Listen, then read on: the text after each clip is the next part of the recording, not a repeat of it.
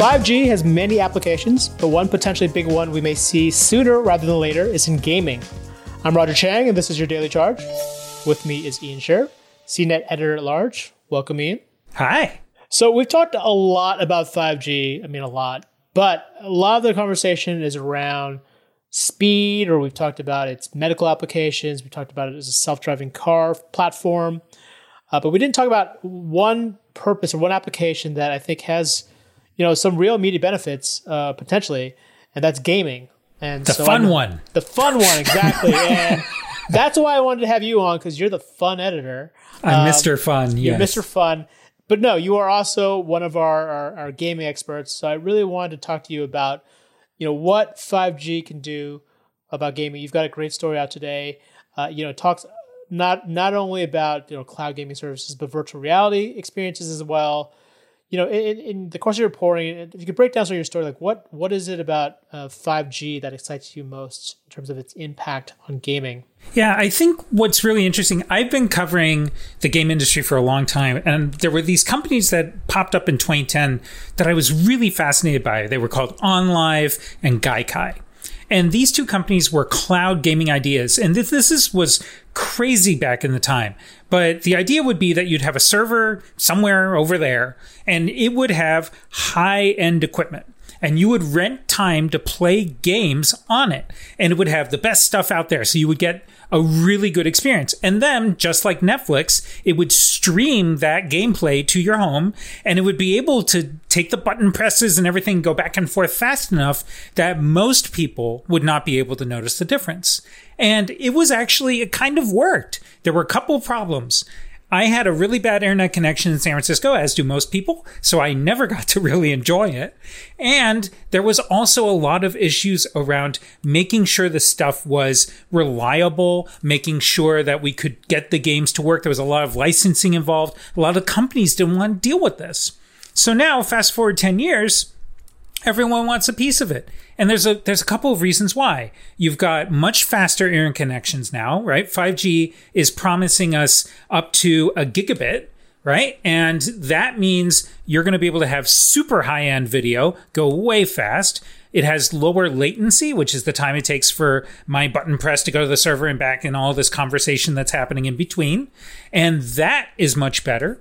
And the pricing for making all these devices has gotten a lot cheaper. So now we have Sony, Microsoft, Google, uh, Amazon in the future, all these people who are creating cloud gaming services, NVIDIA. So it, it's really interesting to see this happen. And it almost feels like we're on the cusp of getting rid of our consoles altogether, uh, which everyone dreams of because no one wants a hunking you know box in their home but we might actually get there I absolutely would love to get rid of the console.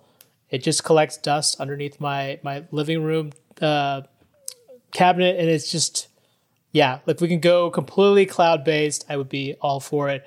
Uh, you talked about some of the major players like Microsoft and Google. Uh, talk a little bit about what they're doing right now. We, we can talk about how 5G kind of leans into that or how it, it bolsters their efforts. But but talk about what these services are now. What what exactly is available to gamers today? Yeah, so Google is offering Stadia, which is perhaps the most unliked on the internet. Um, they offer you free to use the service. You can pay for higher end quality content. So supposedly you get much better looking content if you pay them every month. But you buy this, the, the games through Google and then you get access to this stuff uh, through their Stadia, is what it's called, streaming service for free. Pretty nifty.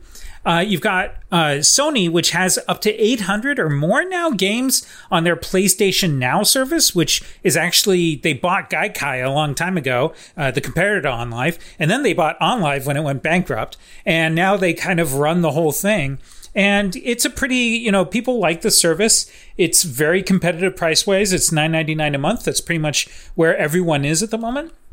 And then you have GeForce Now from NVIDIA, which has become more popular. It's actually kind of the winner on the internet in terms of fans. And part of the reason is that they're working with Steam, which is a very popular gaming purchasing service. They're working with Epic, which is a less popular gaming purchasing service. And you're able to actually play the games you own through them through NVIDIA's service. That's pretty cool. So there's a lot of that stuff going on, But a lot of them tell me that they are hampered by internet connection problems right now, right? Most of us still have pretty bad internet.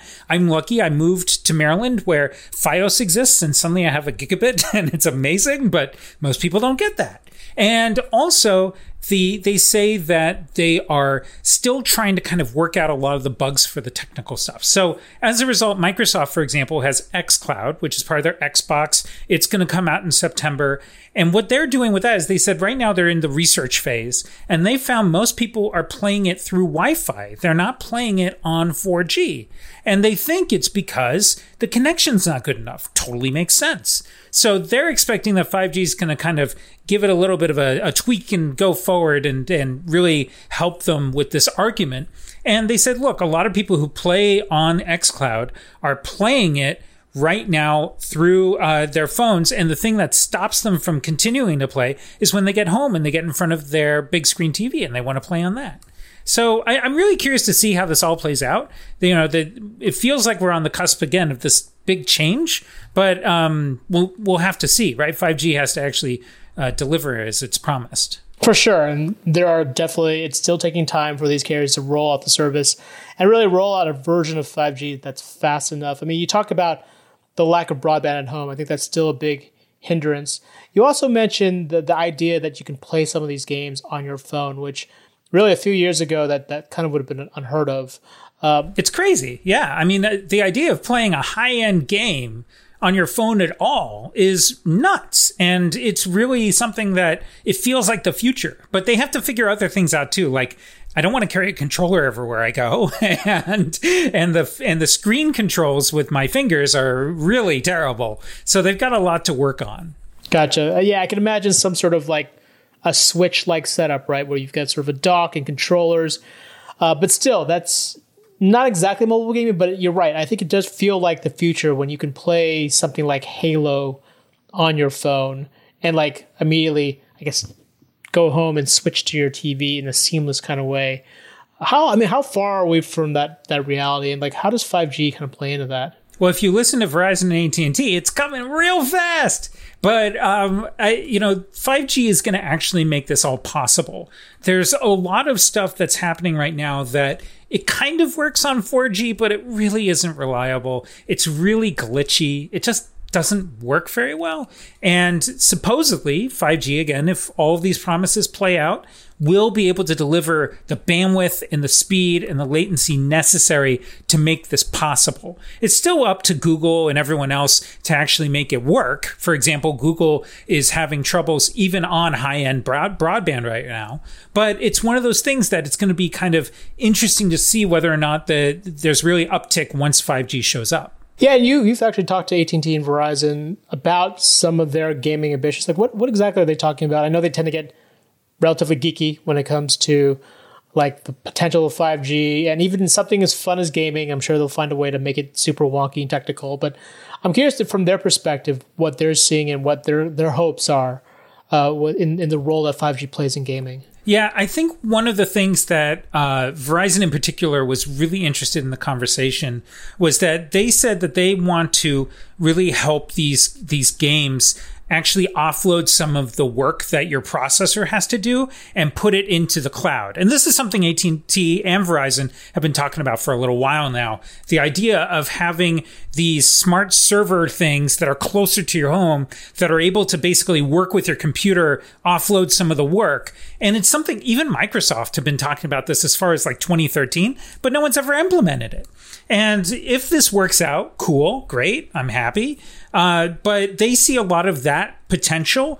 They say that they're working with a lot of these different companies to optimize and to make sure it works and that it's reliable. You know, one of the problems AT&T Verizon have historically is that they kind of just look like dumb pipes, right? Like they provide me the internet connection, thank you, goodbye, and they want to be more than that. So a great example with Verizon is that they have a lab where they're working on VR stuff, right? We talk about far future gaming and one of the things that they're doing is that they're actually, uh, they were talking to me about volumetric video, which is a really nifty idea.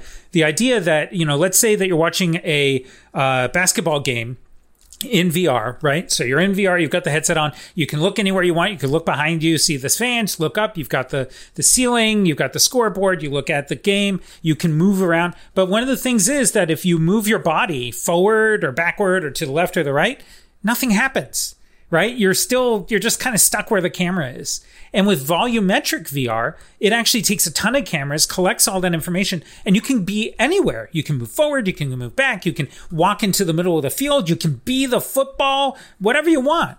And that's pretty nifty stuff. Uh, and, but they estimate right now, with all of the optimizing they've been doing, they've been working on this for three years, they said. It's still down to almost a, a, a gigabit that they need just to make it work to move that kind of information. That's the top end of what 5G can do.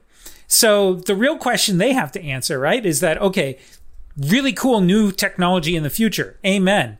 Can you make it work on 5G? And they, they're still figuring that out. They have faith they will, obviously, but we'll see. I mean, that sounds awesome that you what you're describing is essentially the holodeck. Yeah, I mean, essentially it is, right? Except you can't touch it. But I, I love, I love that idea. And you know, there's, I, I'm one of the things I think that we talk about every once in a while is what the future of entertainment is, right? And that's where VR really has an opportunity. You know, I wrote a story a few years ago with Shara Tibken uh, from CNET about how uh, watching movies in VR was actually one of the most popular things people did.